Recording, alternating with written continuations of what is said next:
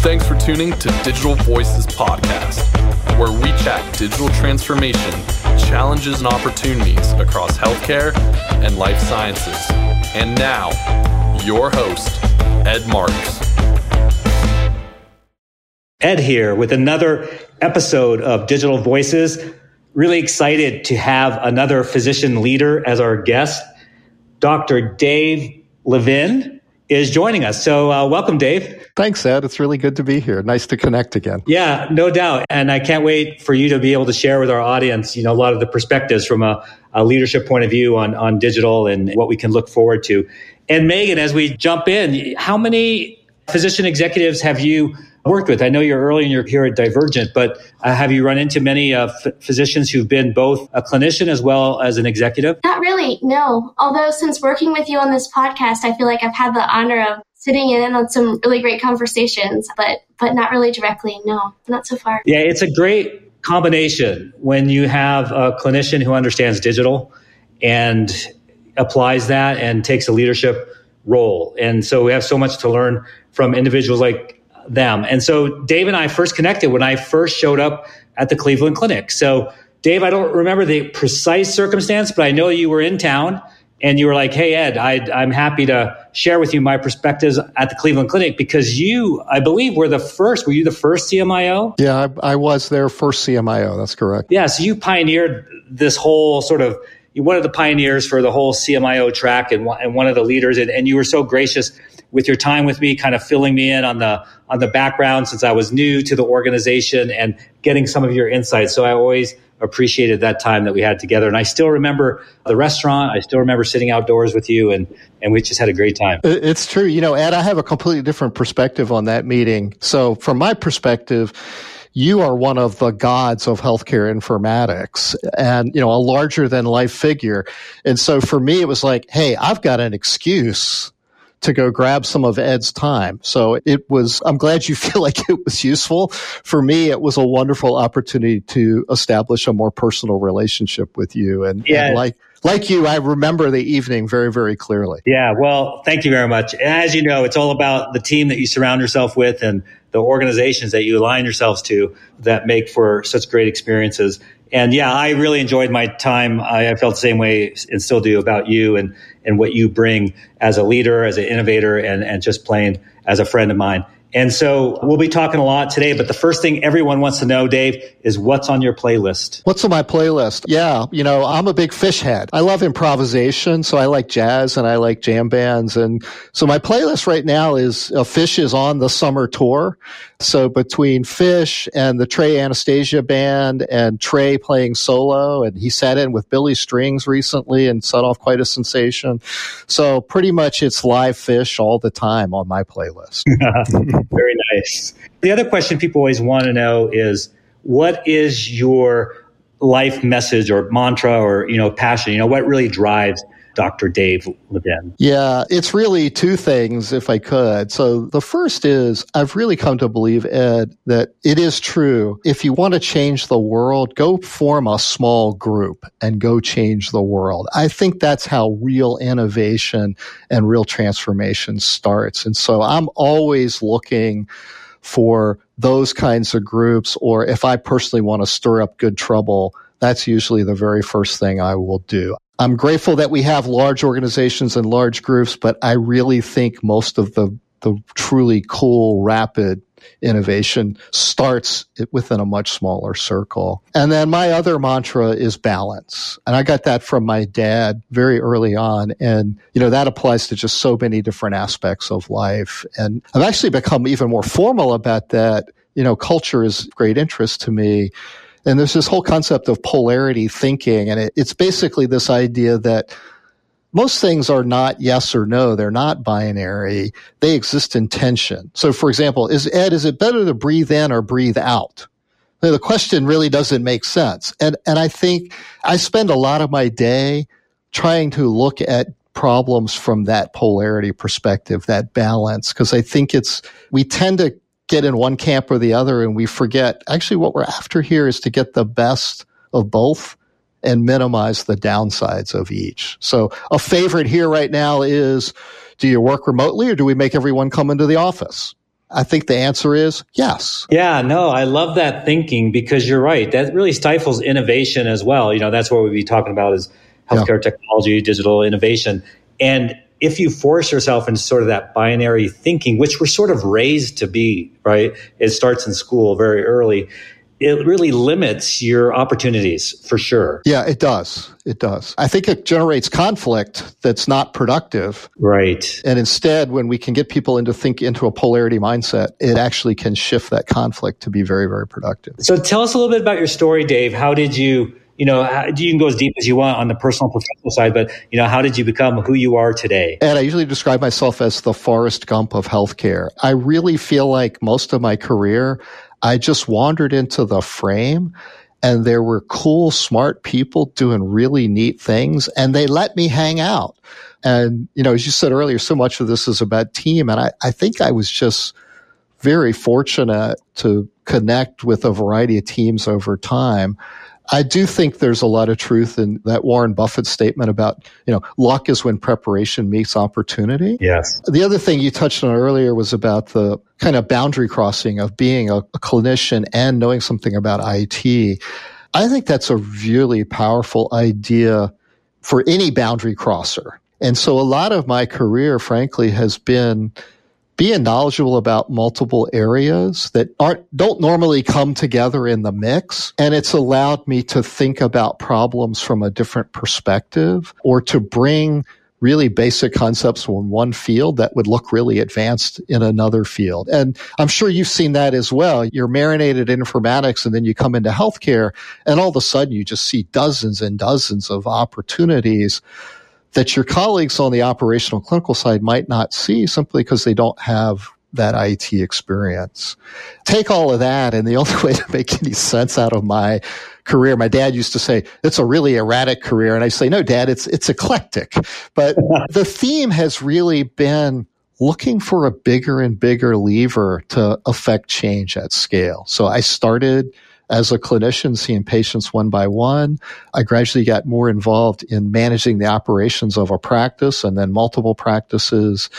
And then when the big push came to deploy EHRs and begin to really digitalize healthcare, I was standing in the right spot at the right time, the opportunity at Cleveland Clinic, and then that's led to some other entrepreneurial opportunities. But that theme has been there, which is, you know, cross-fertilize different fields and look for ways to have greater and greater impact at scale. I love that. And Dave, were you like in high school one day and you woke up as like, I'm going to be a physician? Or how did that come about? It's a crazy story. You know, I'm of that generation of the dawn of the personal computer. So I read those same articles in Popular Mechanics that Bill Gates read and others. Obviously, Bill's had a much more successful career than I did, but it really fired my imagination. I had an older brother who was training to be a pediatrician. And so as crazy as it sounds, really from about the age of 14 or 15, which would have been, you know, in the mid-70s, I saw this potential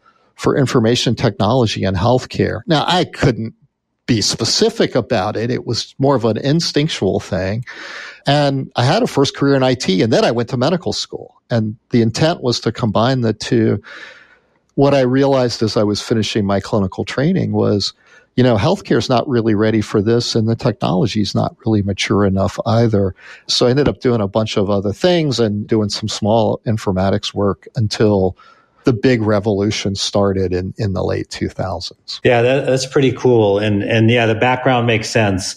And, you know, I'm just thinking out loud here, you know, the commonalities that I hear between you and a lot of the other fantastic leaders that I've spoken to is around the concept of humility. You didn't use those words, but your description, Dave, as you talk about your early career or how, you know, how you came to be who you are, you know, there's a lot of humility wrapped in there. And if I, you know, just think about one of the keys to super successful leaders, and not all leaders are humble, but at least the majority or all of our guests have been. And I just find it super interesting, you know, as people tell their story. I have a mentor here at Flow, Mr. Bob Mooney. And one of the things that Bob talks about is striving to be humbly confident. Yeah. And I just think that's such a beautiful way to think about it. So we do need to be humble for lots of reasons, not the least of which is we're wrong a good part of the time, and we can't do it by ourselves. But we also have to have some confidence or no one's going to follow us or we won't have faith in ourselves. So it's a very interesting kind of balance there. Right. Yeah. I was going to say it goes to the boundary crossing, as you mentioned early, is being going in between. It's not either or. It's both. So, yeah, I love that. So we were just talking now about your story and sort of how you got there and become an early pioneer. And you just jumped right in because you had this sort of this tech bent to you already.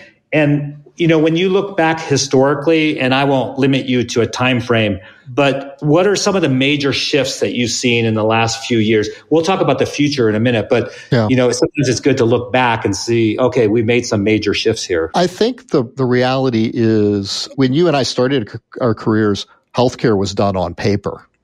I mean, there were pockets that were digitalized. And I would argue most of what we've accomplished in the last decade plus was the basic digitalization of healthcare. We got folks to put down their pens and start using a keyboard.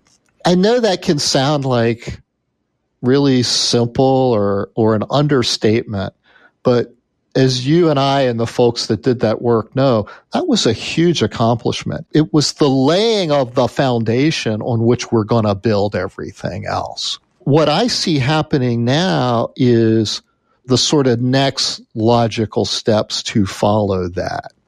And to me, it's about things like better interoperability. We have tended to focus on the technology part of what I call the iron triangle of people, process, and technology. I think there's huge opportunity to go back and focus on the process part. So how many of us really did careful process redesign as we were doing that initial digitalization? Some did, some didn't, some did it to a great degree, some to a lesser degree. It may sound boring or not fun or whatever, but I'm telling you, there's huge low-hanging fruit there. And then I think the other is the people part. And some of that is technical. It's about human factors and reliability.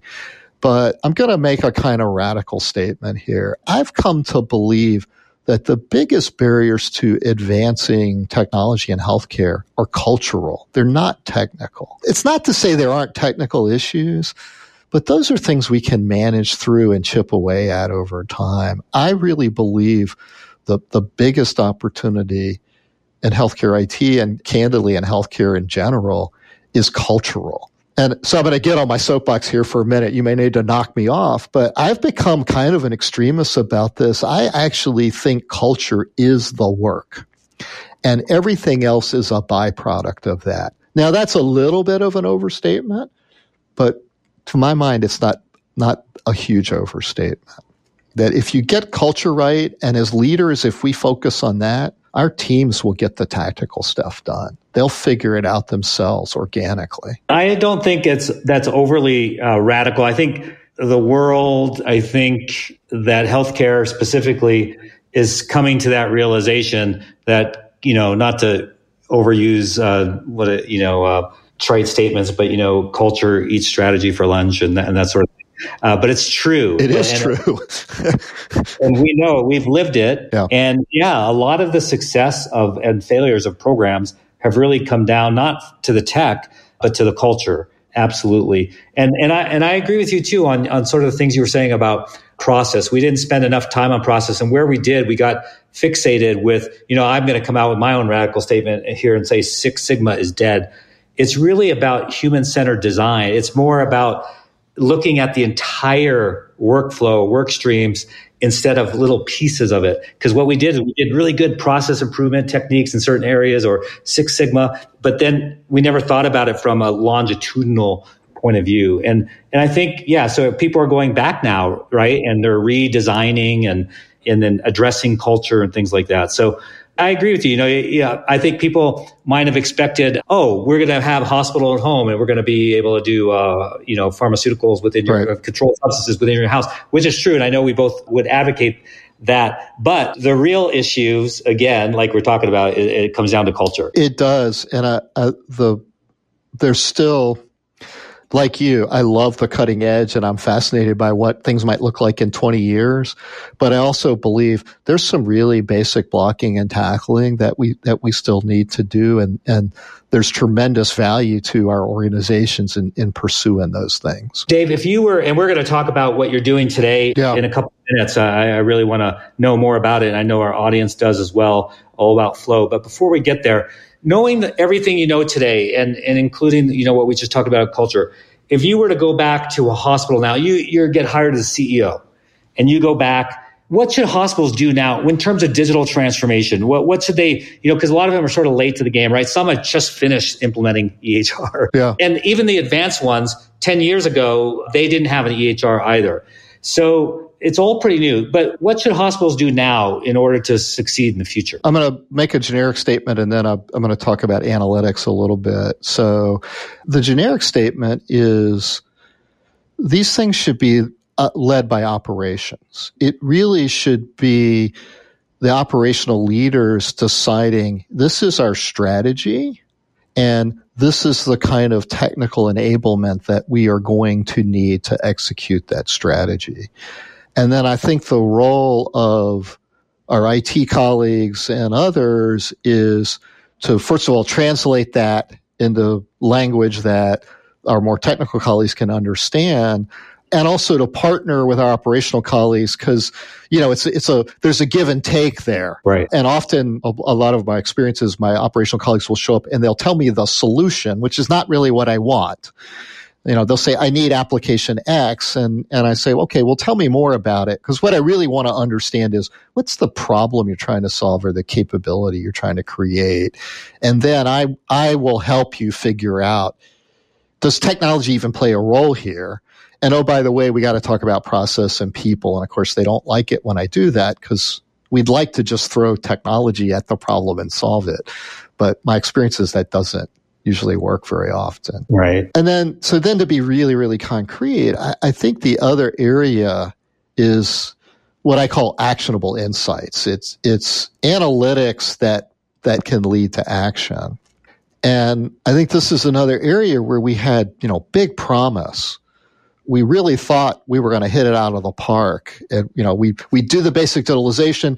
All this data would be exhaust out the back end. And then we would have this mind blowing analytics that would tell us what to do. And I haven't seen that in nature yet. Maybe you have, or maybe there's pockets of it. And I think you and I also lived through that age of the giant data warehouse. So, we'll capture everything. We'll be able to answer any question you ever want to answer. And it just never seems to actually come to fruition. And so what I've learned from that is it's about reverse engineering. So my advice to my CEO colleague would be two things. The first is, your data management probably sucks. So you probably should start to dig into that, because if you think you have the fuel to put in your fancy analytics engine, you're probably wrong. Most places have a lot of work to do there. And then the second thing is, just like I said earlier, this should be operationally led.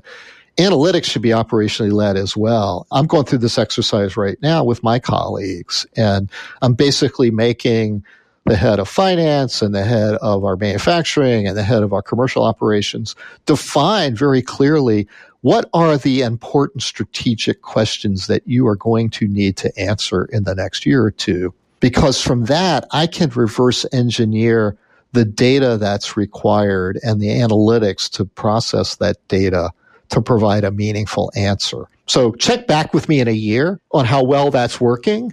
I think that's a kind of wisdom that's emerged over the last couple of years about how to focus those efforts and ensure that there's an actual measurable ROI in your lifetime. Yeah, it is interesting. I'm recording today from Denver, Colorado, and was listening to sports radio last evening, and there's a new quarterback for the Broncos. And so they're already predicting, Broncos are going to go to the Super Bowl. But they had this debate about data and analytics that was really interesting.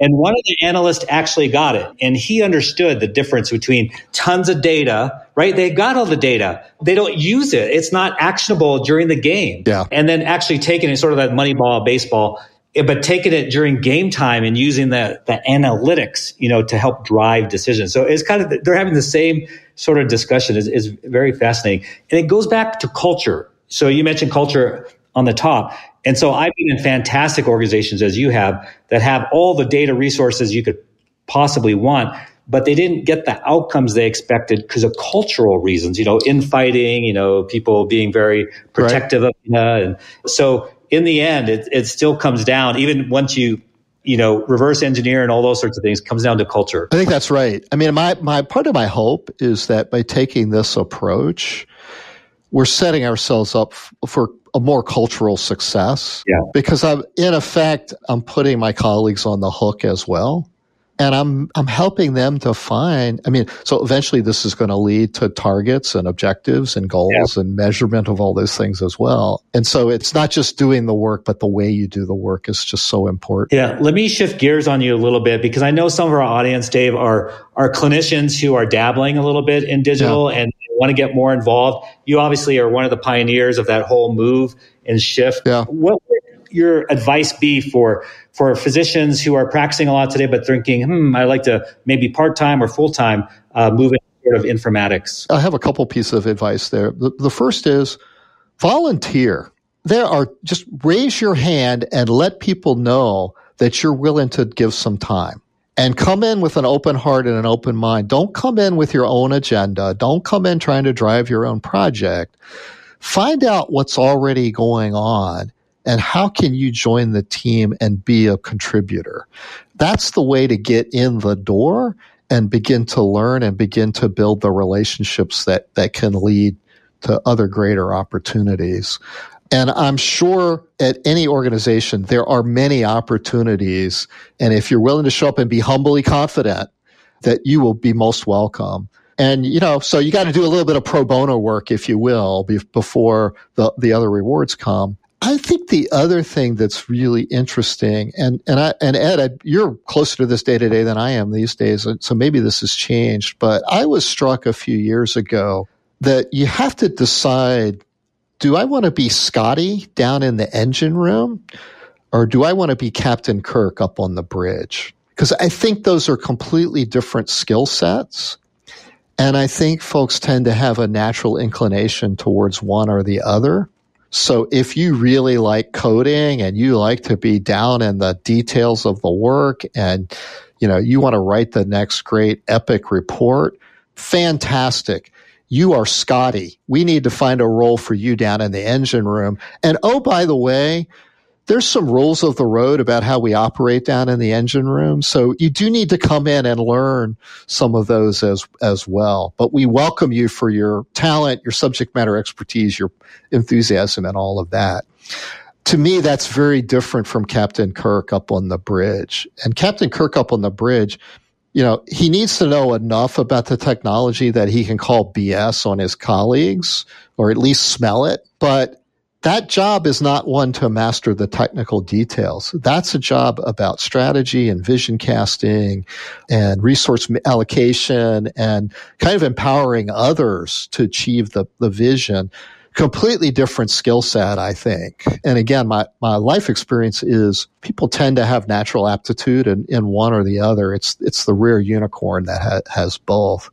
But like I said, I'm not close to this on a day-to-day basis, so maybe the environment the zeitgeist has shifted a little bit. Am I making sense to you? Does this still resonate with you? Yeah, it makes total sense. And I think the volunteering is great. I can't think of a fellow chief digital officer or CIO who would turn down a doc who said, hey, I'm really interested and, you know, let me spend some time with you. I've done that with so many docs, and many of them went on to, you know, become CMIOs or CIOs, and others have decided, you know, it's fun to dabble, but I'd rather, you know, practice or practice the majority, and that's fine too. But yeah, I think volunteering, then you get a better understanding of what you're getting yourself into, and then you may find out, oh my gosh, I love this, I want to do this full time, or at least, you know, majority of time, and that could lead to other things. So yeah, I think that's really great advice. Now, In our last few minutes, I really want to be future focused and also talk about Flow. So I know you're on several boards, so your perspective is really good. Yeah, you did the CMIO thing and did it really well, and then now you've been part of companies, creating companies on boards and with Flow. So tell us a little bit about Flow and what you're doing to help organizations enable digital transformation. Well, this is another chapter in Dave Levin, Forrest Gump. I was starting to network to look for a new opportunity and called a friend of mine based here in Richmond, Virginia, who had been a successful entrepreneur, Dr. Eric Edwards. And I was really just looking for introductions and advice. And in the middle of the call, Eric asked me if I'd be interested in coming to work for him at Flow. And, oh, by the way, folks, it's, if you want money, ask for advice. And if you want advice, ask for money. And it was a really classic kind of experience like that. I think that was in September. And by November, I was working for them, just completely taken with the mission. And honestly, if you told me 2 years ago I'd be working in the pharma segment of industry, I would have suggested you needed to have your medications adjusted. I mean, it's just not an area I knew much about or, had much calling to. But our mission is really unique. So we are a public benefits corporation, and we are focused on solving the chronic shortage of essential medicines in the United States. And those of us that have been practicing healthcare know this has been an ongoing issue for decades. It got dramatically worse during the pandemic, or maybe the stress fractures were revealed during the pandemic. These are not, fancy, cutting edge, super expensive medications. These tend to be the basic things we need every day to run a hospital or clinical practice and care for patients. Many of them are sterile injectables. They're generics. They've been off patent for decades.